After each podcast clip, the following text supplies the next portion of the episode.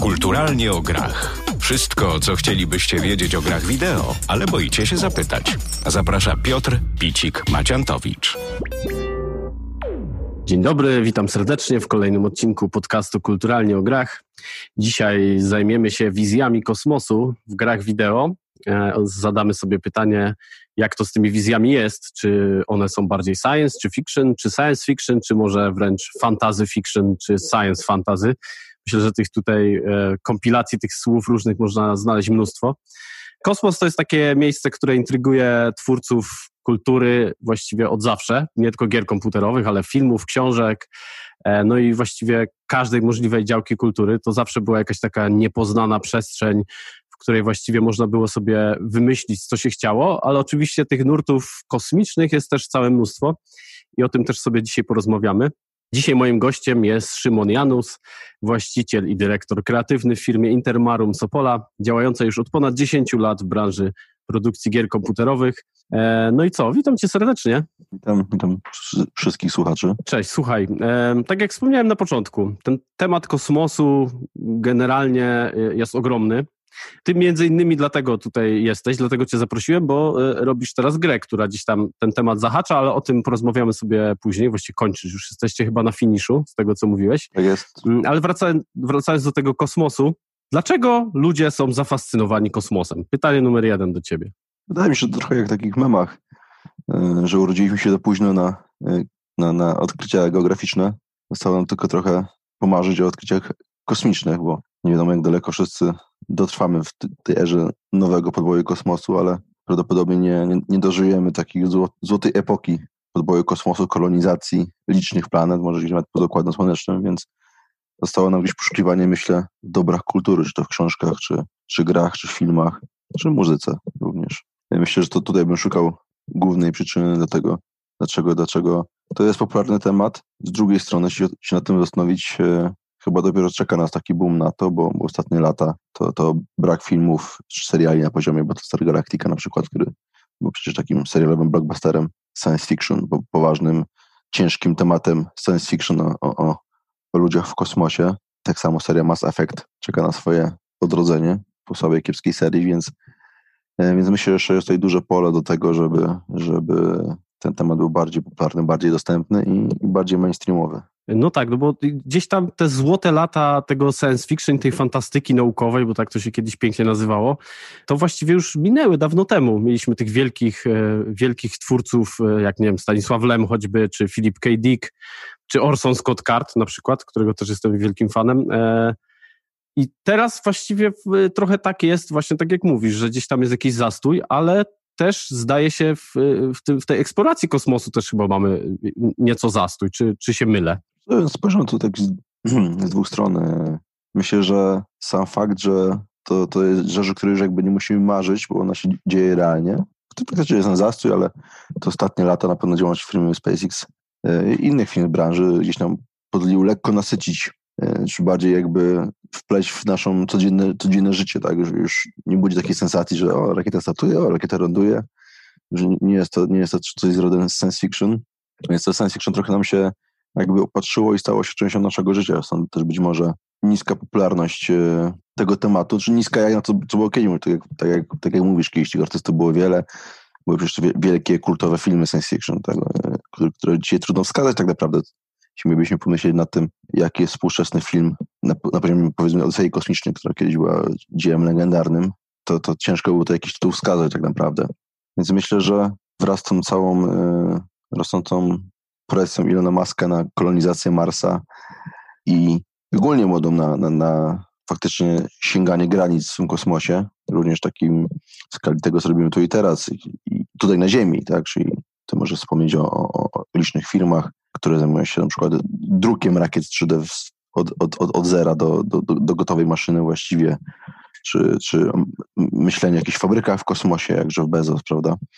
Więc myślę, że to stanie się takim impulsem do tego, żeby będziemy sięgać faktycznie nie do filmów science fiction, tylko do filmów z innych gatunków. Dokumentalnych. Które, może nie dokumentalnych, no fabularnych po prostu, które się dzieją w kosmosie. Nie będziemy ich rozpatrywać jako filmy science fiction, tak? Może, Aha, może okay. fa fabuła po prostu będzie się toczyć nie wiem, fabryce kosmicznej, a i sam kosmos nie będzie jakby osią tej fabuły, prawda? Może to będzie po prostu taki sam element jak, jak film na tropikalnej wyspie.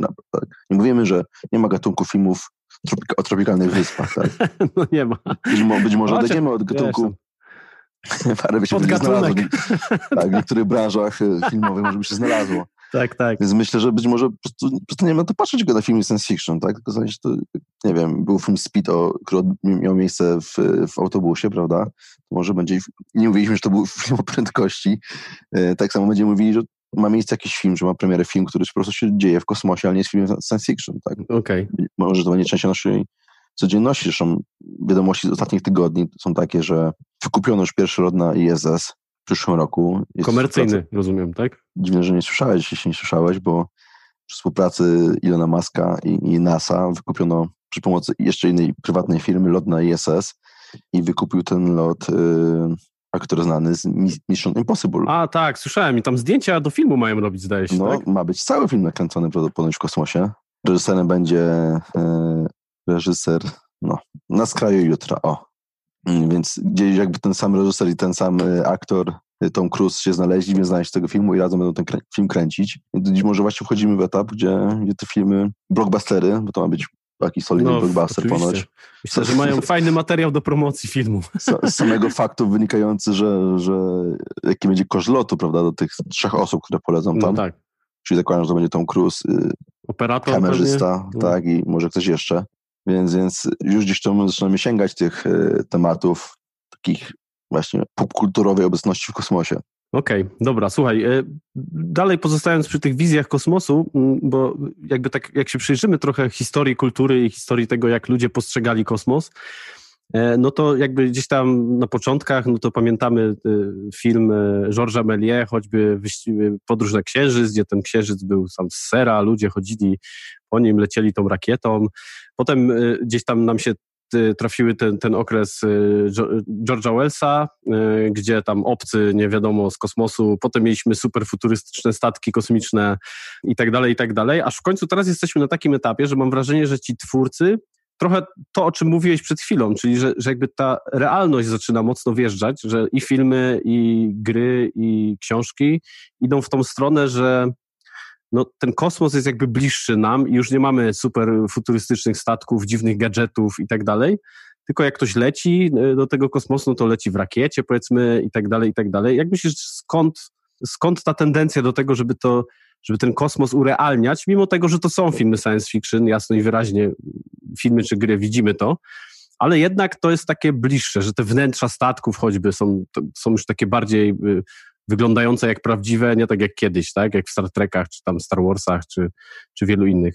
Także jak myślisz, skąd, skąd, ta, skąd to pójście w tą stronę tej realności? Myślę, że to wynika z tego, co, co, co, trochę, co trochę już mówiłem, tak? Czyli tej dostępności, tego, że widzimy że musimy, nie, nie potrzebujemy już mieć wizjonerów, którzy nam powiedzą, co się będzie działo w tym kosmosie, jak to będzie wyglądało, tak? Możemy odpalić strony film, film kosmicznych, zobaczyć ich rendery czy ich koncepty, tak? Więc e, już teraz e, jedna z firm tworzy prywatną stację kosmiczną, rozważa dołączenie jej do ISS, która, która zatrudniła jakiegoś tam wybitnego architekta do projektowania wnętrza tego statku na przykład, żeby, żeby było wygodnie jak w luksusowym hotelu, a nie jak w jakimś tam okręcie podwodnym na przykład. Mhm. Więc myślę, że po prostu jakby te dwa światy, science fiction i, i świat realny coraz bardziej się zbliżają, przez co coraz mniej tego, tego fiction po prostu jest, tak. Mamy zresztą film Grawitacja, tak, tak jak mówiłeś, jest nadal filmem science fiction, ale coś, co się dzieje już tutaj na niskiej orbicie, używamy istniejącego sprzętu, używamy istniejących y, rzeczy, które, które wiemy, jak działamy i, działają i, i, każdy może to sobie zobaczyć, czy to na zdjęciach stacji kosmicznej, czy, czy, czy przy innej okazji. Więc myślę, że to jest taki trend, że będziemy szli, gdzie ten kosmos będzie tłem, a nie, a nie będzie nie będzie historią samą sobie, tylko będzie bardziej tłem okay. do opowiadanej historii. Być może ten film e, z Tomem Cruzem pójdzie w tą stronę, tak? Że to będzie duży krok do tego, żeby, żeby nam ten kosmos przybliżyć. Z drugiej strony ta, ta presja taka, którą wywiera Elon Musk na tą kolonizację Marsa, myślę, że będzie napędzała coraz więcej firm, coraz więcej ludzi, tak? No, wystarczy spojrzeć, ile ludzi oglądało e, start dwóch astronautów amerykańskich z amerykańskiej ziemi, jak to lubi podkreślać. Tak, tak. Aktualny e, szef NASA, Jim Brirstin. I to było, to było w samym internecie oglądało 10 milionów ludzi, tak?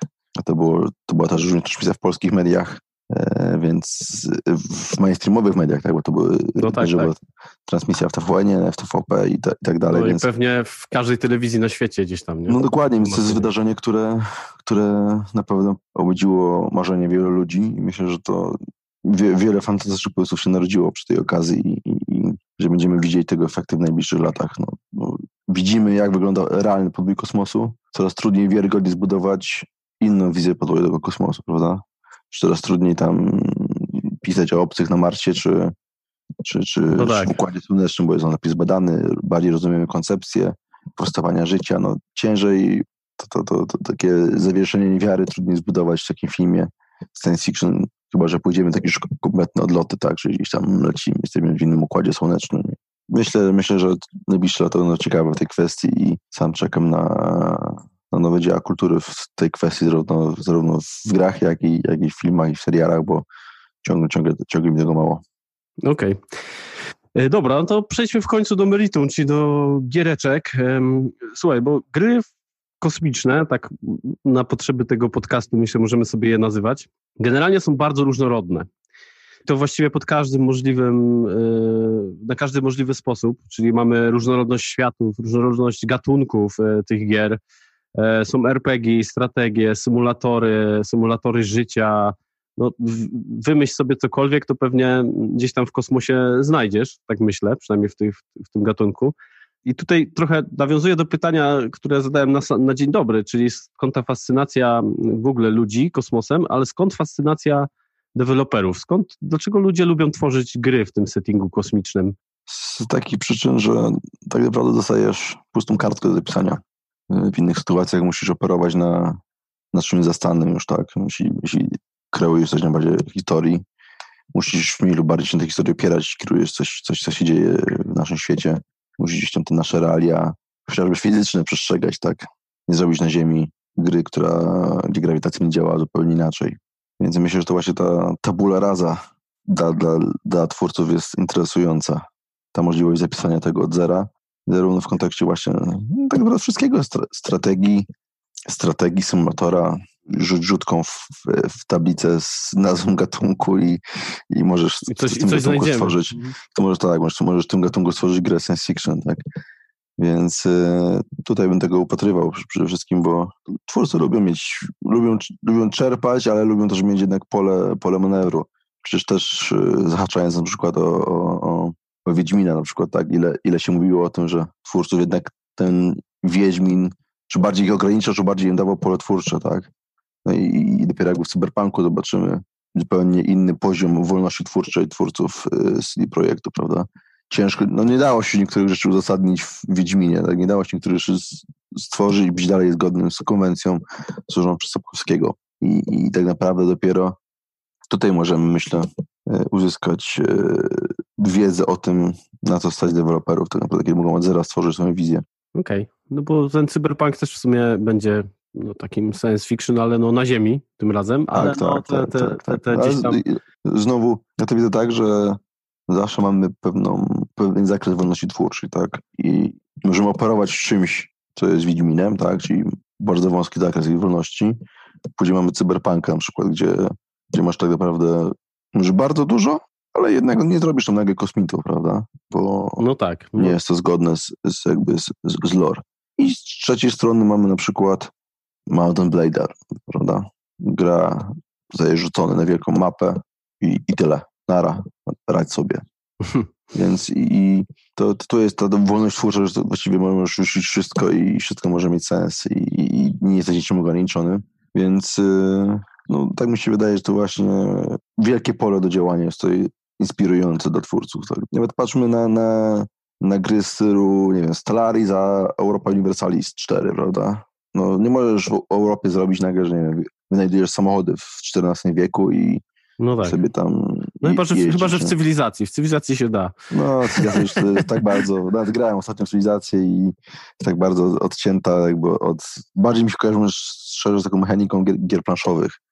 Gdzie, gdzie samą esencją jest mechanika, a nie, nie logika świata jakby. No tak, no, no tam, ale też nikt chyba tam nigdy nie, nie chciał, żeby tak było, nie? Tak. No, tam jest to, świat, to, który toczy się swoją, po prostu swoją własną Pewnie historię tak, pisze. Właśnie tak mnie odkrycie naszło ostatnio właśnie w czasie gry cywilizacji, że to, to, ma dużo wspólnego z mechanikami gier planszowych, gdzie samą frajdą jest, mechanika jest esencją, a nie, a nie to, co jest wokół tej mechaniki. No tak, to prawda. Więc tak naprawdę mechanikę cywilizacją, żeby obudować wokół wielu innych rzeczy i, i nadal byłoby fajnie na tej zasadzie. Tak? Nie, nie świat tworzy fajność tej, tej gry. No dobra, okej. Okay. Tutaj jeszcze takie mam addendum do tego pytania, e, bo często też mamy do czynienia z takimi już naprawdę pojechanymi e, że tak powiem, kompilacjami światów, w sensie e, na przykład Warhammer 40 tysięcy, który jest połączeniem właśnie światów science fiction ze światami fantazy, gdzie mamy orki, jakieś tam, wiesz, trole i tak dalej, i tak dalej, czy choćby jak się przypatrzymy szerzej takim światom jak Star Wars, czy Mass Effect, czy,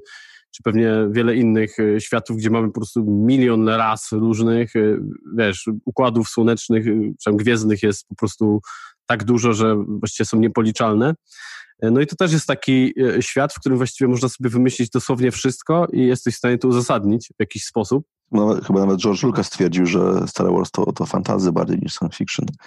No tak, właśnie. Kojarzę, no, no właśnie, to bardziej, bardziej baśniowe i legend, bardziej baśnie i legendy niż, niż science fiction nawet. No tak, no jak sobie sam początek choćby przypomnimy, tak? Dawno, dawno temu w odległej galaktyce. Tak, to jest no pytanie, że jeśli chcemy dokonać jakiejś tam kategoryzacji e, gatunków, światów, to, to pewnie, pewnie możemy tak to możemy analizować, jak to podzielić, tak? No, czy awatar na przykład, tak?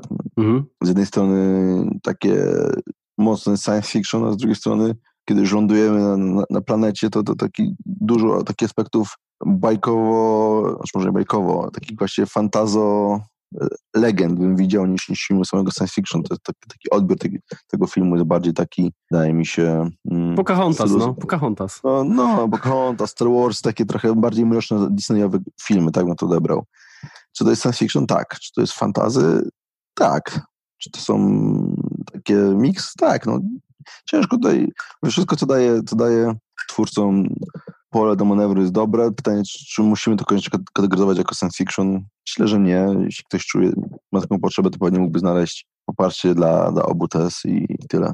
Okej, okay, okej. Okay. Czyli jakby konkluzję mamy taką, że właściwie E, szeroko pojęty kosmos, czy też przestrzeń pozaziemska po prostu, czy w ogóle światy stworzone ja gdzieś tam. Ja bym powiedział, że to jest tylko narzędzie jakby. To, to, to jest jakby coś, co daje nam do czegoś innego, gdzie jesteśmy w pokoju, gdzie jesteśmy bardzo mocno ograniczeni przez wiele rzeczy, a później otwieramy drzwi, wychodzimy i tam już robisz co chcesz no tak. na tej zasadzie, a, a czy, czy dobierzesz do tego science fiction, czy, czy, czy nie, to, to, to też twoja decyzja.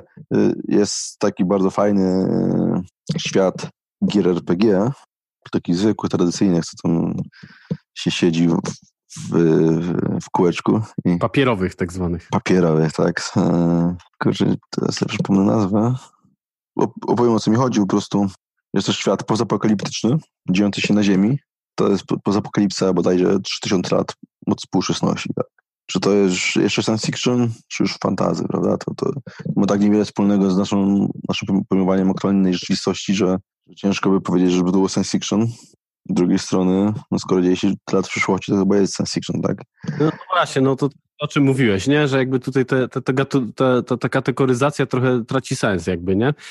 ale, ale gdzieś tam jednak mówi się o tych, o tych rzeczach, które dzieją się w kosmosie, że to jest science fiction. Jakby co by tam się nie działo, czy będą miecze tak, tak, latały, tak. czy wiesz, czy, czy, czy te stwory z awatara, czy cokolwiek, no to mhm. gdzieś tam to wpada do tego kubka e, science fiction. Okej, okay, dobra. A propos trochę tego, co było wcześniej, już przechodząc bezpośrednio do gier, bo, bo, jakby to medium gier jest jakby najmłodsze w kontekście książek, filmów i tak dalej. Chociaż y, y, dogrzebałem się, że taką pierwszą grą y, gdzieś tam zahaczającą o kosmos to był a jakże Space Invaders. To był 78 rok. No tak. Czyli już kupę czasu, mm, ale nie, to, to, nie, to nie, nie jest clue mojego pytania. Bardziej mi chodzi o to, mm, skąd, czy, czy ty, jako w przypadku waszej gry, czy, czy jak generalnie twórcy gier, skąd czerpią inspirację do tworzenia swoich światów, do tworzenia swoich e, historii? Czy, czy, czy, czy w ogóle te inspiracje są z książek, z filmów, nie wiem, z opowieści, z opowiadań, czy jakby duża część jest po prostu jakby gdzieś tam wymyślona od zera? Pytając na to pytanie odpowiem od razu, bo sobie przypomniałem nazwę, to się nazywa The Genesis, to RPG, zostało stworzone przez studio o nazwie bliski naszemu sercu pewnie Sixmore Wodka z Niemiec. To jest taki team rzeźników, którzy, którzy są outsourcem dla, dla Hollywoodu, dla wielkich firm game devowych, którzy robili dla Ubisoftu, Blizzarda i tak dalej. I art, art całej, całej tej gry jest po prostu najlepszą rzeczą, jaką w życiu widziałem. Więc, więc sama gra jest niesamowita. E, art do tego jest niesamowity e, i to jest właśnie ta gra, gdzie mamy ziemię, mamy, mamy nawet plemię Polan, takie powiedzmy, ale, ale 3000 lat później, tak? I to, to, tak naprawdę odrywa to od wszystkiego, co wiemy o współczesności, więc ciężko nazwać science fiction. No, z drugiej strony no właśnie są Polani, jacyś tam Francuzi i tak dalej, gdzie, gdzie jednak nas trzyma tej rzeczywistości. No i czy to jest fantasy, czy science fiction, ciężko powiedzieć. I to jest właśnie na przykład w inspiracji, tak? No, tak wszystko tą inspiracją od, od książek przez grę RPG, jakieś, jakieś twory inne, gdzie, gdzie później to miksujemy. Tak jak cała popkultura, tak naprawdę miksem wszystkiego, tak, no ciężko tutaj wskazać. Myślę, że ciężko tutaj wskazać jeden, jeden główny ośrodek inspiracji, tak jak trudno wskazać y, jedno źródło inspiracji do twórców y, nie wiem, Simpsonów czy innych seriali, które gdzieś tam są na bieżąco z takim są na bieżąco z rozmową z popkulturą, tak, z tym, światem, mhm. gdzie, starają, starają się na bieżąco dyskutować z tą wizją świata, czy ze światem, który dzieje się tam na, aktualnie. Więc myślę, że twórcy gier po części też taką dyskusję podejmują, tak? E, czy, czy, to, czy to właśnie ostatni przykład Eleven Bitów i uznania jej gry za, za element jakby wychowawczy e, dla uczniów liceów z grą This War of Mine. To też jest forma, myślę, właśnie dialogu z, dialogu ze światem. I gdzie sama inspiracja na grę, na grę też pewnie, no, no miała, gra była zainspirowana przecież realnymi wydarzeniami, tak. No tak, no tam ta sprawa jest dość, dość taka oczywista, nie? No tam jakby nikt nie ukrywa, co, co, co to jest za miejsce, co to są za czasy, chociaż nikt tam też o tym oficjalnie nie mówi, ale no... No i wiesz, no pytanie, pytanie myślę jest aktualne zawsze tak naprawdę, tak, no bo czy, czy, czy popatrzymy na, na twórców gier science, fiction, gier science fiction, czy spojrzymy na, na Tolkiena, tak, czy spojrzymy na, na Martina z, z grą o Tron, tak, czy bardziej sagą pieśni lodu i ognia. Każdy tam szuka nawiązań, tak, do historii gdzieś tam y, królestw z Europy, czy, czy jakichś rodów brytyjskich, prawda? Więc czy, czy Sapkowski, przecież ile czasu poświęcono na szukanie, który to kraj jest Polską, tak? Czy to Redania, czy to ktoś inny, no tak, że no. chyba Redania, tak? Zawsze szukamy tych inspiracji. Tak naprawdę te inspiracje ciężko znaleźć, no. Też mówimy, zależy od, od okresu, tak? Widzimy w naszej grze e, Space Companion Simulator, którą zarządzamy jakby budową firmy kosmicznej, no to te, te inspiracje jakby są oczywiste, tak? To, to, to, to jest działalność firmy SpaceX, to jest działanie firmy innych firm, jak Electron, tak, jak e, Blue Origin, tak, no to, to, to my może, możemy patrzeć jakby w oczywisty sposób na codzienność, która nas otacza, tak, śledząc, śledząc aktualności i powiedzmy, że łatwiej. Jeśli szukamy inspiracji dalszych, no to ciężko mi tak naprawdę wskazać jedną rzecz. No, jestem człowiekiem, który stara się czerpać z właściwie ze wszelkich możliwych źródeł gdzieś na inspirację. Myślimy oczywiście o kolejnych projektach, które gdzieś tam prawdopodobnie będą również czymś, co można nazwać science fiction.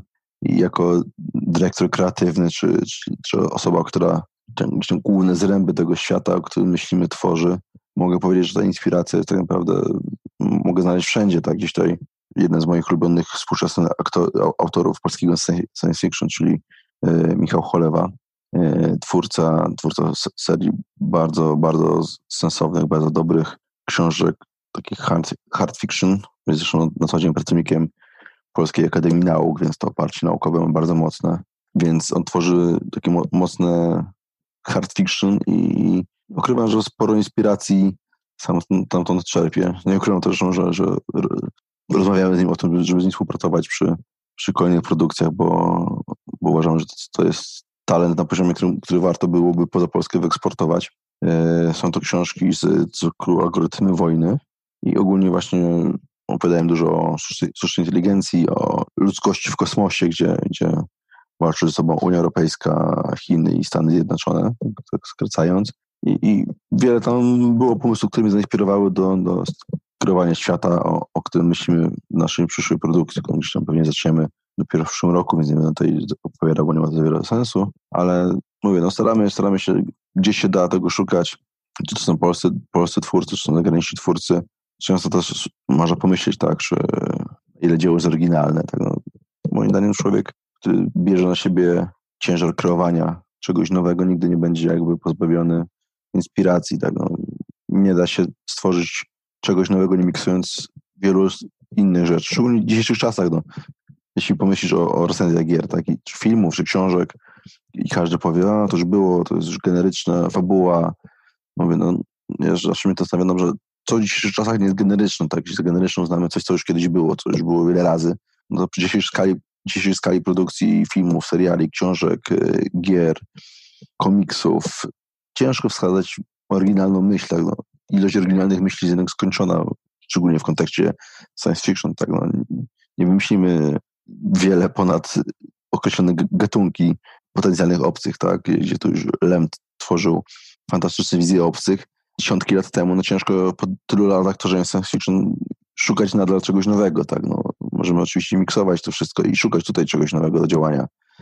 Mówiąc szczerze, nie, nie przychodzi mi do głowy możliwość jakby istnienia w znanym na świecie, powiedzmy, wielu innych gatunków niż zostało opisane kiedyś, tak. No, ktoś może powiedzieć, że no u was w grze, u was w książce, w filmie jest ktoś taki, a on już wystąpił, podobna rasa wystąpiła w książce XY 17 lat temu, tam w małej hinduskiej, małym hinduskim wydawnictwie, gdzieś tam, czy gdzieś tam chińskim i to już było, nie? więc siłą myślę tworzenia, tworzenia jest właśnie umiejętność do miksowania tego, co, z czym się w życiu spotkaliśmy, na, na każdym jakby zakresie życia, no bo to nie mówię tylko o inspiracji takiej e, pracy kulturowej, ale również po prostu elementach naszego życia, które gdzieś tam do tego, co tworzymy. Myślę, że to jest taki najważniejszy punkt tego. No, trochę wyprzedziłeś moje kolejne pytanie, bo właśnie chciałem zapytać o tą granicę tej, tej kreacji i tego wymyślania, no i właśnie no, chyba mamy konkluzję, że trochę jest tak, że tworzymy teraz tyle tych treści kultury, że no naprawdę wymyślić coś nowego jest trudno.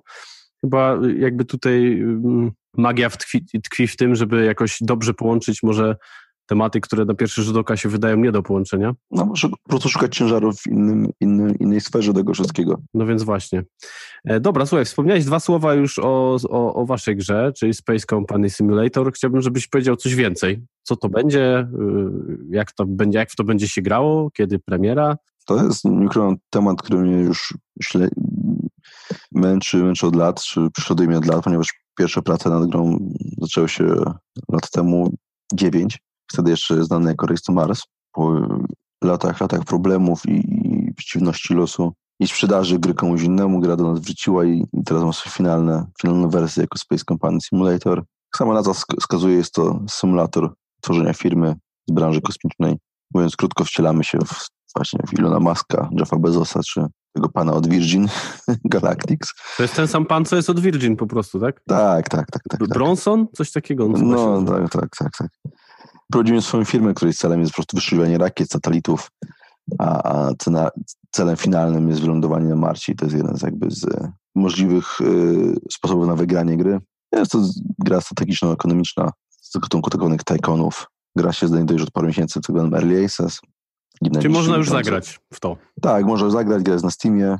Na bieżąco ją aktualniamy. Parę dni temu miał, miała miejsce duża aktualizacja z dużą ilością poprawek. Więc, więc y, wygląda to coraz sensowniej. Myślę, że w najbliższym miesiącu możemy mówić o premierze. Nie ukrywam, że wyczekuję z niecierpliwością, bo, bo po dziewięciu latach już chciałbym to mieć ze sobą. Już, już myślę, jesteśmy bliżej niż dalej i tyle. Ale na pewno tematu kosmosu nie porzucimy i, i na produkcjach, no, nawet nie tylko kosmosu, co science fiction i, nie porzucimy i będzie on obecny w naszych przyszłych produktach na pewno. Okej, okay, tak jesteśmy jeszcze już przy tym temacie. Wspominaliśmy już kilka razy SpaceX i Ilona Muska. No to muszę cię zapytać o to, o twoje zdanie w tej kwestii. Jak myślisz, na ile właśnie zapowiedzi Muska są realne? Jaka to jest kwestia czasu, żeby ta, ta stopa ludzka na tym Marsie wreszcie stanęła? No i co z tym podbojem kosmosu? W sensie, y, na początku gdzieś tam wspomniałeś, że pewnie my tego nie dożyjemy, tych złotych lat eksploracji, takiej kolonializacji, powiedzmy, e, kosmosu, ale y, czy, czy dożyjemy już choćby tego Marsa, czy, czy to też jakby jest tak daleka pieśń przyszłości, że, że jeszcze niekoniecznie? Myślę, że myślę, że dożyjemy i myślę, że to to szaleństwo, które może trochę nazwać fanatyzmem wręcz Maska, które można nazwać jego wszystkie działania, tak? To jest człowiek fanatycznie dotknięty potrzebą gigantycznego pośpiechu, gigantycznego progresu, gigantycznego rozwoju. Myślę, że dzięki temu realne lądowanie na Marsie jest dużo, dużo bliżej niż byłoby możliwe bez niego. Czy to będzie 2024, jak ponoć dalej celują w tą datę, czy 2026? To, to zaraz. No zaraz, no, czy 2026, czy nawet 2028 to jest i tak bodajże 10 lat szybciej niż planowała NASA w dobrych warunkach, a jak wiadomo NASA ma terminy przestrzelone o kolejne dziesiątki lat, tak jak patrząc na rakietę SLS, czy inne projekty NASA, które mają opóźnienia 5-10 lat i koszty rosnące do dziesiątków miliardów dolarów. Więc myślę, że myślę, że jesteśmy bliżej i, nie ukrywam, że na bieżąco śledzę powstawanie tych spawanych Boca Chica Starshipów. Dla mnie fantastyczny, zupełnie kojarzący się z, z filmem Star Trek zresztą, gdzie ten, ten e, pierwszy remake'owy Star Trek sprzed wielu lat już. Tak, gdzie mamy stocznię na ziemi, tak? Gdzie buduje tak, się statki jest, taki, taki scena, gdzie przychodzą ciarki, że widzimy tą stocznię, po prostu budują pierwszy statek kosmiczny. I, I, z tym mi się to właśnie kojarzy i, i przyznam, że bardzo, bardzo inspirujące jest oglądanie tego wszystkiego. I, I, aż czasem e, żal bierze, że nie może rzucić tego wszystkiego i pojechać tam do Teksasu, spawać tego wszystkiego. Inspirujące i, i, i, takie mobilizujące i dające sens trochę, temu wszystkiemu. Rozwinę to na podam ciekawostkę, że na środek Boca Chica w Teksasie e, nazywało się Szoścień Kopernik Shore, ponieważ e, była to wioska dla polskich robotników z polskim burmistrzem, którzy mieszkali, w, którzy pracowali w niedaleko Brownsville i, i mieszkali tam właściwie wyłącznie Polacy, dopiero po dużej powodzi Wszyscy musieli się wyprowadzić, zmieniono nazwę na Boca Chica, która do dzisiaj to funkcjonuje. Może Elon Musk uzna kiedyś, że nazwa Kopernik Shore była lepsza i, i do no, niej to wróci. bardziej się kojarzy gdzieś tam, wiesz, Zdecydowanie. z kosmosem. Myślę, że takich ludzi Musk powinno być więcej na świecie i tutaj podaję ciekawostkę. Polecam wszystkim, jak nie słuchali, e, podcast Lexa Friedmana z Jimem, e, Jimem Kellerem. Jim Keller to jest bóg inżynierii. Człowiek, który jest ubóstwiany, jest absolutnym geniuszem inżynierii, który stworzył e, zupełnie fantastyczny procesor firmy Apple. Później poszedł do firmy AMD, stworzył fantastyczny produkt, który pozwolił AMD wyprzedzić Intela. Dzięki temu dzisiaj AMD jest potęgą, którą nigdy nie był, a Intel jest w defensywie. Później poszedł do Tesla, gdzie stworzył absolutnie rewolucyjny silnik, yy, procesor do nauczania maszynowego, który pozwala yy, pracować nad yy, samodzielnymi, samodzielnie jeżdżącymi samochodami. Po czym poszedł do Intela, żeby walczyć z samym sobą i pokonać swoje własne procesory z AMD. Człowiek jest absolutną legendą i, i zapytano go w tym podcaście o to, jak to jest pracować z Elonem Muskiem. I tam Jim Keller, tak powiedziałem, bóg inżynierii, absolutny geniusz tego, co robi, legenda branży, powiedział, że nigdy nie pracował z nikim, kto tak dobrze jak Elon Musk potrafi dotrzeć do sedna, do, do absolutnych first principles, absolutnych podstaw wszystkiego. Że nigdy nie zadał tak dobrych pytań na temat tego, co możemy zrobić jako ludzkość, czy, czy są jakieś fizyczne ograniczenia tego, czy możemy coś zrobić. I inny, in, inny szef w jednej z firm Maska, czyli Neuralink, powiedział kiedyś, musi być bardzo ostrożny, mówiąc Leonowi Maskowi, że czegoś się nie da zrobić. Bo on ci zaraz zapytać, że rozwijając, on zaraz zapyta, czemu tego nie może zrobić. Będzie oczekiwał podania ci fizycznych realiów, które uniemożliwiają stworzenie czegokolwiek. Tego, o czym mówi, że nie jesteś w stanie tego zrobić. Musisz mu powiedzieć, czemu fizyka uniemożliwia stworzenie tego właśnie przedmiotu. W innym wypadku będzie oczekiwał, że to zrobisz po prostu. I mówię, yy, ludzie właśnie na poziomie Jima Kellera, czy, czy właśnie szefa Neuralinka mówią zupełnie geniusze, tak? To są, to są, to są ludzie intelektualnie po prostu tytani. Tak samo zresztą Lex Friedman. To jest człowiek, który ma 30 lat, jest wykładowcą na MIT. Więc też mówimy o, o, o ludziach na poziomie intelektualnym, absolutnie kosmicznym i oni wszyscy mówią, że Musk to jest człowiek, który potrafi wycisnąć siebie wszystko po prostu intelektualnie. Więc, więc myślę, że jeśli ktoś ma nam wysłać na Marsa, to szybko to będzie to właśnie Elon Musk. Więc y, patrzę z nadzieją na to. Zresztą też dobre to z Maska, że zapytano kiedyś, po co on to robi, tak? No, po, po to, żeby każdego dnia budzić się z myślą, że przyszłość będzie dobra, nie, nie, nie z myślą, że będzie zła. I myślę, że to jest takie inspirujące do tego, żeby, żeby gdzieś te, te jako podbój kosmosu, ale ogólnie dążenie do przodu wspierać w swoim zakresie możliwości. Okej, okay, no bo jakby też pojawia się mnóstwo pytań, jakby, że tu mamy tyle problemów na tej Ziemi, pchamy się do tego kosmosu, wiesz, i tak dalej, i tak dalej. I w kwestiach tego dobrobytu, ale dobra, nieważne, nie wchodźmy w to, bo to, to jest gruby temat. Ja myślę, że to jest zawsze problem. E, ludzie lubią mieć zdanie. Tak. Po prostu. Może niezbyt mądre, ale lubią je mieć. I, I lubią mówić o rzeczach, których nie rozumieją, których nie znają i nawet nie próbują zrozumieć znaczy nie zrozumieć nie dlatego, że nie są intelektualnie odpowiedni do zrozumienia, tylko po prostu nie poświęcają uwagi na to, żeby to zrozumieć, ale lubią mieć zdanie i, i myślę, że takie wszelkie kwestie, właśnie po co ten podbój kosmosu, czemu i tak dalej, myślę, że po prostu wynika z niezrozumienia. No, to mi na pierwszą minutę po, po przemyśleniu, czemu mielibyśmy podbijać Marsa, przychodzi mi do głowy zupełnie nowy poziom na telemedycyny, tak? Analizy medycznych, rozpoznawania chorób na odległość, jakieś skanowanie ciała względem chorób. No to, wymusi tyle nowych cudów, że, których nie jesteśmy w stanie dzisiaj przewidzieć. Tak? I nawet y, lista, sama lista osiągnięć możliwa dzięki, dzięki kosmosowi to, to, to są wiele stron A4, do których trzeba by opisać osiągnięcia dzięki, dzięki badaniom kosmosu, łącznie właśnie z EKG i tym, tym, tego typu rzeczami, które ratują życia dzisiaj w tych najbiedniejszych krajach. Tak? To, to, to, to jest, no może racja, temat jest gruby i, no, i tak. trzeba, by, trzeba by rozwijać ale mówię... Osobny podcast, myślę, można Tak, tak, tak, tak, tak. Ale my, mówię, ja z mojego punktu widzenia kosmos to, to jest sztuczny kierunek i bardzo mi się też podoba wizja Jeffa Bezosa, który w swoim pościgu za kopiowaniem Ilona Maska staje się trochę, trochę zabawny, mówiąc szczerze, bo ostatnio znowu z, zrobił coś, co, co i, i, otworzył jakiś biznes, który idzie ślady e, Ilona Maska ale mniejsza z tym, nie będę off-topował, ale on, jego, jeden z jego pomysłów jest budowanie właśnie e, cylindrów Onila w, w kosmosie, czyli coś rodem z science fiction, taki już mega, mega, mega science fiction. I jest najbogatszy człowiek na świecie, który mówi, że tak, on chce budować, znaczy nie on, jego dzieci, jego wnuki pewnie, chce budować cylindry Onila, czyli wielkie konstrukcje kosmiczne, gdzie dzięki wielkości będziemy mogli generować grawitację na poziomie tej ziemskiej. A, okej, okay. czyli to jest coś jak, jak, jak w Odysei Kosmicznej, tak, i potem były takie filmy też, kilka właśnie, że tam się kręci i że można chodzić to normalnie. Pomnóż, pomnóż rozesta wielkość ogólnie. Jest, no, no, no, jest... był taki film e, Elysium chyba? No, się? wiem o czym, tak. No, tam no, coś takiego było z, z Metem no, Damonem on, oni trochę byli gdzieś tam na Ziemi, to było, nie wiem, w kosmosie, nie pamiętam teraz, ale ogólnie chodzi o takie wielkie statki kosmiczne o, rozmiarach kilku kilometrów. No, no, no. Kum, kum. I wyszedł najbogatszy człowiek na świecie, mając... Robimy, chłopaki, robimy. To jest pierwszy krok naszym Blue Origin, stawiamy pierwszy krok do tego, żeby to kiedyś budować, nie? Kurde, fajnie, nie? Fajnie, że mamy takie czasy, że możemy tak powiedzieć że może wyjść ktoś taki i powiedzieć, dobra, słuchajcie, to będzie cholernie trudno, to będzie cholernie drogie, ale to jest ten moment, kiedy my stworzymy, ktoś, ktoś gdzieś na świecie stworzył folder na swoim pulpicie założenia kilometrowej stacji kosmicznej, nie?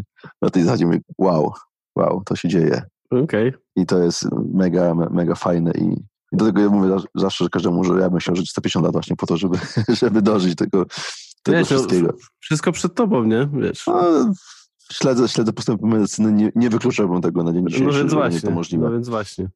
Dobra, wracajmy do gier.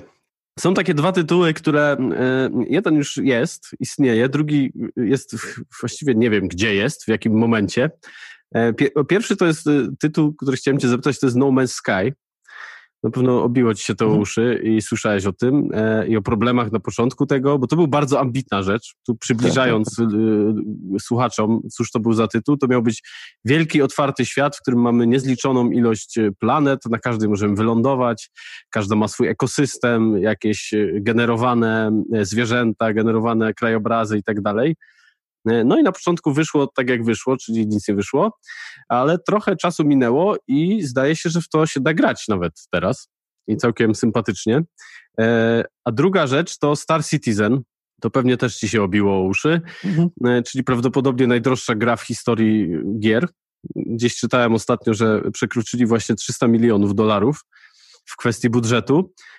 Ale tak naprawdę jakby to pytanie dotyczy nie tyle samego Star Citizena i No Man's Sky, ale bardziej takiego Elona maskowania, że tak powiem, y, w, w branży gier, nie? Że jakby tutaj te studia się rzuciły na coś, co no nie wiem, czy w ogóle jest wykonalne. I jakby to jest moje pytanie do ciebie. Co myślisz o takich, takich projektach właśnie jakby już w stricte w branży e, growej, takich ogromnych projektach, które zwykle właśnie są związane gdzieś tam z kosmosem, no bo sky is the limit, a właściwie sky is not the limit w tym przypadku. Y, jak myślisz, jakie ma szanse ten Star Citizen? Czyli tutaj też jeszcze na szybko y, powiem mniej więcej o co chodzi, czyli to jest gra, która ma w założeniu y, bardzo otwarty świat, w którym możemy robić właściwie wszystko, latać pomiędzy planetami, mieć swoje statki, pracować jako ktokolwiek. Jako... I kupować za realną gotówkę, przypomnę. Tak, no to właśnie do tego zaraz zmierzałem, tak, że, że właściwie ten, ten budżet 300 milionów dolarów opiera się na tym, że oni wciąż sprzedają nowe statki za realne pieniądze i to są pieniądze rzędu tam 100 tysięcy dolarów na przykład. No i właśnie, i co, myśli, co myślisz o takim, takim no, myślę, że spokojnie możemy powiedzieć, e, e, ogromnym ego w robieniu takich gier? Mnie ten projekt fascynuje, mówiąc szczerze. Zawsze na naszym branżowym forum o tym rozmawiamy, zawsze mówię, że oglądałbym filmy, seriale i czytał gazety o tej grze. To, to jest... okay.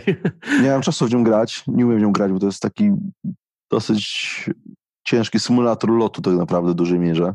Nie, nie moje klimaty zupełnie, ale bardzo chętnie bym oglądał, nie wiem, raz w tygodniu jakiś 20-minutowy przegląd wydarzeń z tego świata, bo to jest wydarzenie absolutnie niespotykane w branży gier. Jest to projekt absurdalnie, absurdalnie gigantyczny i o dziwo, o dziwo tam już trochę działa. Nie jest tak, że ta gra, tej gry nie ma, tylko ta gra prawie nigdy nie jest skończona. No tak, ale do tych, do tych obietnic, które jakby gdzieś tam na początku zostały y, narzucone, no to no, umówmy się, jeszcze trochę brakuje. Jeszcze trochę brakuje, ale jednak trochę już tam jest. I to, co jest, jest imponujące. Dla mnie jako fana science fiction jest imponujące, ale to więcej jest imponujące dla mnie jako twórcy i dewelopera, dewelopera gier od strony technicznej, bo to, od strony technicznej to jest absolutnie kosmos. To, co oni technologicznie tam osiągnęli, to działa czasem tak mocno, mocno niestabilnie, pod względem technologicznym to jest również zupełnie nowy poziom na, wie, na wielu, wielu kwestiach. Patrzę z wielkim zainteresowaniem na ten projekt. Naprawdę chciałbym mieć czas wskoczyć w ten świat na, na długie godziny, na długie dni, bo, bo sprzedają rewelacyjną bajkę, taką wizję tego, co chcą osiągnąć. Są jeszcze daleko, ale mam paru znajomych, którzy w to grają i mówią, że to, że jeszcze potrafi dać ogromną satysfakcji. To nie może dziwić, skoro patrzymy, że oni nadal zarabiają w tej grze kupę kasy, dalej sprzedają te statki i ta pieczołowitość tego, tego świata to jest jednak, no to jest coś... Jeśli pomyślimy o filmach science fiction, książkach science fiction, gdzie mamy te wszystkie takie wirtualne światy, w których się wchodzi, układasz gogle i się zanurzasz i tam ludzie umierają później, bo się nie mogą oderwać, brzmią rzeczywistością i tak dalej, i tak dalej. To jest właśnie coś, co bym mógł nazwać zalążkiem tego, takiej wizji, gdzie gdzie tak coś można osiągnąć. Tak, tak, tak, tak to widzę. To się łączy z zabawną anegdotką odnośnie tego, że wyciekło chyba wczoraj e, odnośnie Apple'a, że Apple pracował nad swoim, nad swoim sprzętem do VR-u, ale postanowiono, mieli tak rewelacyjny, mocny sprzęt, który dawał tak rewelacyjne efekty pod względem jakości obrazu, płynności działania, że postanowili celowo wybrać słabszą wersję do produkcji, ponieważ e, szef Apple powiedział, że to jest zbyt realne, a oni nie chcą ściągać ludzi do wirtualnego świata. Okay. Nie chcą, żeby, żeby się ludzie uzależniali od tego wirtualnego świata, dlatego obecne możliwości sprzętowe tego, nie? Więc to sobie teraz wyobraziłem, że nie wydają skończonego Star Citizena, kupujesz sobie sprzęt od Apple'a, wygodny fotel. I, nie macie. I cię nie ma. I czytasz później w gazetach, że ktoś tam umarł i rodzina znalazła go martwego po dwóch tygodniach ciszy i tak dalej. I... Na statku za 130 tysięcy dolarów. Tak, tak, tak, tak, tak. Więc y, no, myślę, że jesteśmy na takim etapie, jeśli mamy wskazać taką wizję gry, które może osiągnąć takie właśnie książkowe, książkowy kosmos, że, że jest sobie wirtualny świat, który ci daje wrażenie, że w, tym, że w nim jesteś, to, to, to może być to. No i to będzie ciężkie. To, to, to, to, to zmieni wiele rzeczy na pewno. Czyli co? Czyli to kiedyś wyjdzie, tak? Za ile lat? Czy to wiesz, to, to, to, to Nie, no tak, to będzie, będzie in progress, tak? Że to będzie czas... Y, game, game as a service, tak? To się nazywa teraz. No, no, no. Tak, czyli, tak, tak. rozwijamy grę i utrzymujemy ją tak długo, aż ktoś tam gra w nią. I myślę, że, że to długie lata jeszcze będzie trwało, ale że w końcu osiągnie taki poziom, taki stan minimalny, że, że, że będzie po prostu to urwało wszystkie części ciała, a jak jeszcze w jakiś sposób dofną, dofną do VR-u, bo to wiadomo, że od strony technicznej VR wymaga dużo mocniejszego sprzętu tak ogólnie niż, niż No tak, gry. to, to się A, a już sam Star Citizen wymaga no, takiej maszyny stop. Jakby wejdziesz na jakiś sklep internetowy, bierzesz topowe urządzenia, to wtedy ci będzie fajnie działać. Więc jeszcze pod tym kątem pewno jeszcze, jeszcze nam trochę zajmie, ale jeśli gdzieś miałbym w branży game devowej szukać takiego systemu, nawet nie gry, tylko takiego systemu, który, który miałby nam te wszystkie rzeczy zaoferować, które oferują w książkach, to, to tutaj, nie wiem, czy kojarzysz filmy, y, książki z serii Game Deck, Nie, nie, nie, nie. to jest, y, o, o widzisz, polska seria science fiction, y, gdzie koleś jest y, detektywem w właśnie wirtualnych światach tego typu, że wchodzi w wirtualne światy, gdzie grają gracze. Y, Jest to książka Marcina Przybyłka, bardzo spoko, polecam. I powstaje właśnie też polska gra RPG Game Deck, tworzona przez, y, przez mojego dobrego kolegi Angelo Studios z Katowic. Gra się fantastycznie zapowiada, więc y, jestem mega zajarany i polecam. Typowy science fiction, gdzie właśnie detektyw wchodzi w wirtualne światy i tam rozwiązuje zagadki, kryminalne śledztwa i tak dalej. I to są takie właśnie, jestem sobie w stanie wyobrazić, że, To jest właśnie takie taki- pro, problemy wirtualnych światów. Tak? że, że to jest taki świat właśnie z tej, tej książki Game Decka, tak, ten, ten y, Star Citizen, to jest właśnie taki, to jest taka gra, która mogłaby się stać pierwszą grą całego świata Game Decka po prostu, czyli gdzie wchodzisz, wchodzisz i po prostu żyjesz 2-4 na dobę. W, Okej. w, złym, w złym przypadku oczywiście, No, no właśnie. jak już nie możesz derwać, ale, ale fa- faktycznie w tym Game Decku ta wizja jest taka dosyć hardkorowa, czyli że po prostu wkładasz, wkładasz kostium, który tam pilnuje wszystkiego, wszystkich twoich potrzeb fizjologicznych, od jedzenia, picia, aż po inne rzeczy i to już taka hardkorowa wersja i I sobie żyjesz w świecie. sobie żyjesz i, i mówię, no ten um, trochę mi to przypomina, mówiąc szczerze. Okej. Dobra, już y, tak z- zbliżając się powoli do końca, y, tak trochę organicznie wyszło do tego, że poleciłeś właśnie grę jakąś, co prawda jeszcze nie ma, ale w przyszłości będzie. To teraz chciałbym, żebyśmy może naszym słuchaczom kilka gier polecili kosmicznych. To może zacznij, co tam e, przygotowałeś, w co fajnie zagrać, jeżeli chcecie poczuć kosmos. Zależy, co kto lubi. Jeśli, jeśli się skupimy na, na grach z gatunku bardziej strategicznych, czyli bardziej takich, które, które są bliższe temu, co my ze Space Companion Simulator robimy, to na pewno warto zagrać e, w Kerbala. Gra dla ludzi jest mykałką na pewno inżynieryjną. Kerbal Space Program buduje swoje rakiety, które muszą być zgodne z zasadami fizyki, a jak nie są, to ta fizyka ci szybko udowodni, że, że zrobiłeś coś źle. Bardzo popularny symulator wręcz budowania rakiet, y, polecany przez NASA, polecany przez SpaceX. Y, niedługo trafi do, samochodu, do samochodów Tesli, więc y, warto zagrać, jeśli ktoś ma taką smykałkę właśnie do, do, do kombinowania pod kątem inżynierii, poprawności technologicznej i, i testowania orbit, ile trzeba mieć y, ciągu, żeby wnieść rakietę na, na orbitę właściwą i tak dalej, i tak dalej. Na pewno produkcja, która może wciągnąć na, na długie godziny. Druga produkcja to Surviving Mars. Też powiedzmy, że typowa gra strategiczna, gdzie budujemy kolonię na, na Marsie, bardzo solidnie dopracowana, dosyć, znaczy może nie stara, no, ma- już na tyle lat, że po prostu już dopracowana, kilka dodatków, yy, mało bugów, niskie wymagania frontowe, jeśli kogoś interesują strategie i tak, tak zwane city buildery, to, to, to koniecznie trzeba zagrać, bo sama w sobie, abstrahując od tematyki, jest bardzo dobra i mogę polecić. Trzecia gra to, to, to byłby to Rimworld.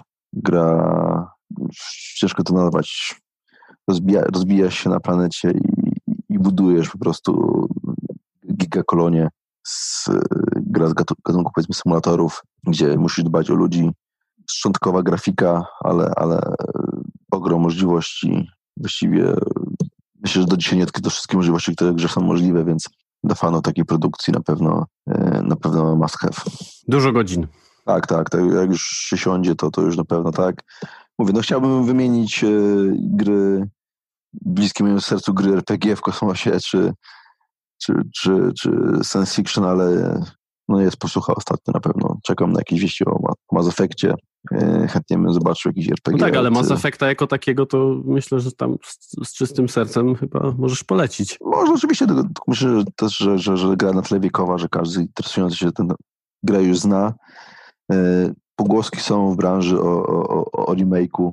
Może wtedy będzie warto odświeżyć sobie produkcję, bo, no bo na pewno się już pierwsza część się zestarzała i, i, i, druga, część, druga, też, druga część też, więc może, może przyjdzie jakiś remake, który pozwoli to odświeżyć. Produkty na pewno dobre, ale, ale fajnie byłoby dostać coś, coś nowego, szczególnie, że w grach RPG, czy to powiedzmy action RPG, dzieliłbym świat na, na gry przed Wiedźminem 3 i gry po Wiedźminie 3. Obie wyszły przed Wiedźminem 3, więc myślę, że do niektórych mechanik niektórych sposobów narracji, prowadzenia fabuły nie ma już powrotu i to, co zrobił CD Projekt z Wiedźminem 3, to jest zmienia, zmienia paradygmat robienia gier RPG i, i chciałbym zobaczyć grę kosmiczną science fiction, która jest tak dobra jak Wiedźmin 3 w, te, w tej kwestii. I, niestety nie ma takiej gry, nic takiej gry nie zapowiada na razie i, i chciałbym, chciałbym wierzyć, że, że zrobi to CD Projekt, ale raczej nie, bo, bo mają tam swojego cyberpunka, mają Wiedźmina, Wiedźmina Następnego. 4. No tak, tak. A powiedz mi, co, e, co myślisz o Outer Worlds, bo takie coś po Aha, drodze no, gdzieś tam Tak, było? było po drodze. E, I to było po Wiedźminie, zdaje się. Tak, tak, ale to, wiesz co, to myślę, że to nie ma co porównywać, to zupełnie inny skop produkcji. Oni sami odchodzili od odmowy o, o open worldzie, tego open worlda tam nie było. To bym raczej nazwał jako taką grę, z jakimś czasem mówi w branży, że to jest tak zwana gra, jak są gry AAA, to jest taka gra AA+. nie. Okej. Okay. I, I są oczywiście jeszcze AAA+, czyli na przykład właśnie Cyberpunk, tak, czy, e, czy, czy nie wiem, czy GTA 5, 6 bardziej, czy Red Redemption, czy, czy The Last of Us 2, prawda, to są gry, które wychodzą nawet poza AAA, tak. Są gry instytucje.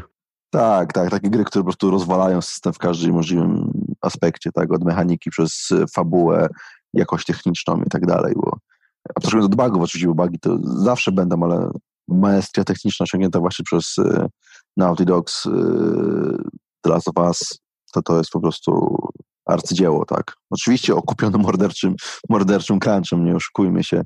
Z drugiej strony wiem, że to nie modne i to, to niepopularna opinia, ale zostanę stanowisku, że dzieł wybitnych nie da się robić od 8 do 16 i, i, i dotyczy to odbudowania rakiet przez, przez zrobienie gier komputerowych i filmów. Większość, o ile nie wszystkie wybitne dzieła, które mi przychodzą do głowy w każdym aspekcie kultury było kupione krwią, potem łzami. Tak, tak, i to nie taką, że idziesz od, tak, tak. od 8 do 16, jak później no idziesz na, na, na, piwko, tylko tytaniczną pracą i, i tak, taki mam pogląd na pracę, że to jest, że genialne dzieła są tylko kupione tętniczą pracą nie ma, nie ma nic, nie ma łatwiejszych rozwiązań. Więc mo, możemy mówić, że oczywiście ten crunch w Naughty Dogs był, był morderczy, absolutnie się, się z tym zgadzam. Nikt tego nie, nie przeczy, ale z drugiej strony sądzę, że nie da się takiej gry zrobić bez, bez tego. Po prostu. Nie, nawet no tak. nie, w, tak. nie w kontekście tego, że dajmy rok, to, to, to by wyszło. Tak? Nie, no, to game tak nie działa, tworzenie gier tak nie działa i, i tworzenie czego tak nie działa. To nie, nie da się dołożyć roku i, i, i, i zrobić jego. Czasem, czasem ta presja musi być obecna. Jeszcze na, kończąc właśnie wrócę do Ilona Maska, tak, że on się mówi, że on daje takie terminy kosmiczne, nierealne. Tak. Właśnie takie nierealne terminy są, są, są powodem, do których robi się coś tak szybko. Bo jak ten termin jest nierealny, to nawet opóźnienie jest szybsze niż, e, niż inny, bardziej realny termin podany. Tak? Więc, więc zysk postępu jest, jest widoczny. Okej. Okay. E, no ja też e, od siebie e, zacznę od strategii, jeżeli chodzi o te polecajki. Od gry Stellaris, od firmy Paradox. Mm, strategii też tylko czasu rzeczywistego, e, gdzie właśnie podbijamy mm, kosmos, podbijamy nowe planety, spotykamy się z obcymi cywilizacjami, budujemy flotę, eksplorujemy e, ten wszechświat. Gra potężna, e, naprawdę. Fajna grafika, też bez jakichś tam fajerwerków zbędnych, ale no sama, samo granie jest, jest bardzo sympatyczne. Oczywiście jest to dość hardkorowa strategia, w sensie ten próg wejścia jest dosyć duży, ale dla kogoś, kto gdzieś tam się interesuje takimi rzeczami, to, to jak najbardziej. E, druga rzecz, tak dla jakby odbicia trochę i pójścia w trochę lżejsze klimaty, to jest Outer Wilds, nie Outer Worlds, żeby nie było. E, Outer Wilds to jest taka gra eksploracyjna, przygodowa trochę, o, o, o takim, jesteś, wcielamy się w człowieka, który zostaje zatrudniony do nowego projektu badania kosmosu, trochę przez pryzmat jego fauny, flory, E, i pewnych e, dziwnych, dziwnych e, rzeczy, które się zaczynają dziać. Tam, tam, tam z czasem są historie e, z pewnymi jakimiś takimi anomaliami, które się pojawiają. I jakby tą zagadkę musimy odkryć. Także taka trochę gra detektywistyczna, trochę przygodowa, trochę eksploracyjna, no bo jednak ten kosmos zwiedzamy. Już nie wiem, który raz w moim podcaście przytaczam grę Faster Than Light, FTL. To jest gra, którą kocham i, i, i tyle. Nie będę mówił o niej po raz kolejny, bo w odcinku dziesiątym, w którym mówiłem o dziesięciu moich ulubionych grach w ogóle, to ta gra się tam znalazła, więc więcej o niej nie będę mówił. E, I e, jeszcze jedna rzecz, o której myślę też rozmawiając cały czas, trochę pominęliśmy ten gatunek gier, e, a właściwie może nie pominęliśmy, ale gdzieś tam zarysowaliśmy tylko temat, czyli takie symulatory kosmiczne, gdzie po prostu siadamy w statek i latamy po, po kosmosie. No to nie sposób. Trochę Star Citizena. No to, to się jest. zgadza, właśnie no, przy tym Star Citizenie tylko o tym wspomnieliśmy, ale e, gra Elite Dangerous pewnie gdzieś tam obiła ci się o uszy. Jasne, jasne. E, no, no to to jest taki dosyć hardkorowy symulator latania po kosmosie, ale to też jest gra MMO, czyli gra online'owa, w której... No i te, też no, nowość teraz y, sprzed paru dni. Tak, zgadza się. E, poruszaliśmy temat właśnie... Star Warsów, czyli y, Star Wars Squadrons. Tak, Star Wars, tak. Bardzo polecamy zobaczyć, chociaż y, przynajmniej ja polecam, myślę, że ty też, żeby zobaczyć sobie taki powrót do korzeni trochę, nie? Bo to tak, tak, tam tak, Star Wars, ten, ten TIE Fighter, X-Wing, to, to, to tak, są to lata klasyka. 90. chyba, albo 80. nawet? No, początek lat 90. tego pamiętam. No, e, gdzie po prostu... Gatunku. Tak, siadamy za sterami klasycznie. Być może to latanie będzie bardziej casualowe niż, niż e, właśnie w, w Elite e, Dangerous. No właśnie, e, szczerze powiem ci, że chciałbym, żeby był tryb i taki, i taki. w sensie, wiesz, że e, można polatać tak na poważnie. się, by tak było, a... A, a, no a. tak, a trochę arcade'owo, nie? Tak, żeby tam, a, tu se postrzelam, tu tak, tak, tak, asteroidy, tak. nie? na pewno łatwiej e, potestować niż, niż takie hardkorowe loty, bo no, nie, nie, nie ukrywam, że te, te, te moje godziny możliwe są. Tak, samo uczenie się tego, nie? To jest jakby tak, ten próg tak, wejścia tak. Jest, jest, jest, jest straszny. Także Elite Dangerous też polecamy komuś, kto chce sobie na poważnie polatać po kosmosie, a ta gra też ma e, no taki drugi, drugi e, temat bardzo rozbudowany, czyli temat handlowy, bo jakby latamy takimi też statkami, frachtowcami, musimy przemycać pewne rzeczy albo przewozić legalnie. Także ten temat fabularno-handlowy też tam jest mocno rozwinięty i zdaje się jakoś niedawno E, zapowiedzieli kolejny dodatek do gry Elite Dangerous, na którym już będziemy schodzić na planety i będziemy chodzić po tych planetach tak bardziej już RPGowo właśnie, więc też, e, że tak powiem, e, czekam i jaram się. No chciałem powiedzieć jeszcze o Mass Effectie, ale tak jak powiedziałeś, w sumie chyba Mass Effect to jest taka takie kurcze trochę opus magnum RPGowego, RPGowego świata kosmicznego, taka space opera pełną gębą.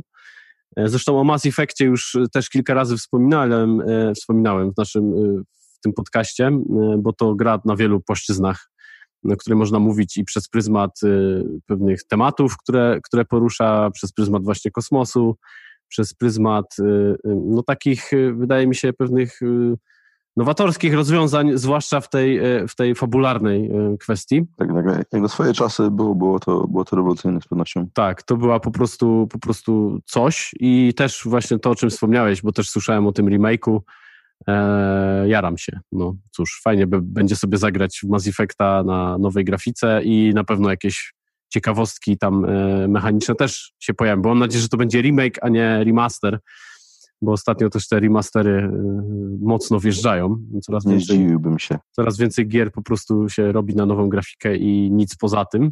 No, czasami myślę, dobrze, czasami myślę, źle. ten trend wynika z tego, że nowe konsole mają mieć straszną kompatybilność, więc chcą tym tematem tanim kosztem ogarnąć sobie dostępność no, na no, nowe konsole. Pewnie, pewnie tak. Mieć, pewnie mieć tak. załatwione, tak. jakby tak odbewnione. No, znaczy wiesz co, ja też myślę, że to, to może być taki ukłon w stronę tego nowego pokolenia graczy, nie? No bo wiesz, gdzieś tam no, taki, taki 15-16-latek teraz, no to jak popatrzy na Mass Effect, to myśli, a no sorry, nie? No, no pewno tak jest. Nie no. będę w to grał, nie? Zastanawiam się też, jak, jak ta gra się zestarzała przez lata, tak? Ciężko mi teraz to ocenić. No właśnie, to prawda, pamięci, to, tak, prawda to... to prawda, bo, to, bo ten sentyment czasami jakby przewyższa nad takim racjonalnym postrzeganiem czegoś, nie? Dobra, okej, okay, no myślę, że y, nadejszła wykopomna chwila, żeby zakończyć tą rozmowę. Bardzo Ci dziękuję. Dziękuję również. Za udział. Moim gościem był Szymon Janus, właściciel i dyrektor kreatywny Intermarum z Opola. E, bardzo fajnie, że tak bardzo podkreślacie to i na stronie, i w ogóle wszędzie, że jesteście z Opola. Tak jest. Lokalny patriotyzm. Zawsze, zawsze mówię, że Opole jest idealnym miastem do życia z, z wielu względów, ponieważ i, i odpowiednio małe, i odpowiednio duże, odpowiednio bogate, wszystko tu mamy, a jak komuś czegoś brakuje, to Wrocław i Katowice są godziny drogi od Opola, więc najbardziej desperowani mają blisko, żeby gdzieś wybyć, więc do tego człowieka, który gdzieś chce się z rodziną odnaleźć, myślę, że to jest idealne miejsce i, i polecam każdemu, zawsze będę to podkreślał, że to jedno z najpiękniejszych miast w Polsce i zachęcam do poznania bliżej. Tak, ja y, potwierdzam, bo y, nie zaznaczyłem tego na początku, ale my, my się znamy z liceum razem e, z panem dyrektorem kreatywnym. I też dlatego między innymi e, tutaj się znalazł jako mój gość. Mm, e, słuchaj, no dziękuję ci jeszcze raz. Dziękuję i y, wiem, że mówiłeś, żeby tego nie mówić i nie będę tego mówił, ale chciałbym, żebyście śledzili to, co robi Intermarum, bo będzie grubo. tak trochę pół żartem, pół serio, ale tak sprawdzajcie ich, bo, e, bo warto. No i koniecznie Space Company Simulator, który, jak obiecałeś niebawem, e, w tej wersji już oficjalnej, pełnej, nie Firli Accessie e, do dostępu. No to nic. Dziękuję bardzo. Zapraszam Was do słuchania mnie dalej, moich gości dalej w kolejnym odcinku podcastu Kulturalnie o Grach który jak zawsze, e, będę to podkreślał, ma też drugą nazwę, czyli księżniczka znajduje się w innym zamku. Tym razem e, księżniczka znalazła się w kosmosie, gdzie znajdzie się następnym razem. Stay tuned. Do usłyszenia. Pozdrawiam, cześć. To był podcast Estrady Poznańskiej Kulturalnie o grach. Więcej na estrada.poznan.pl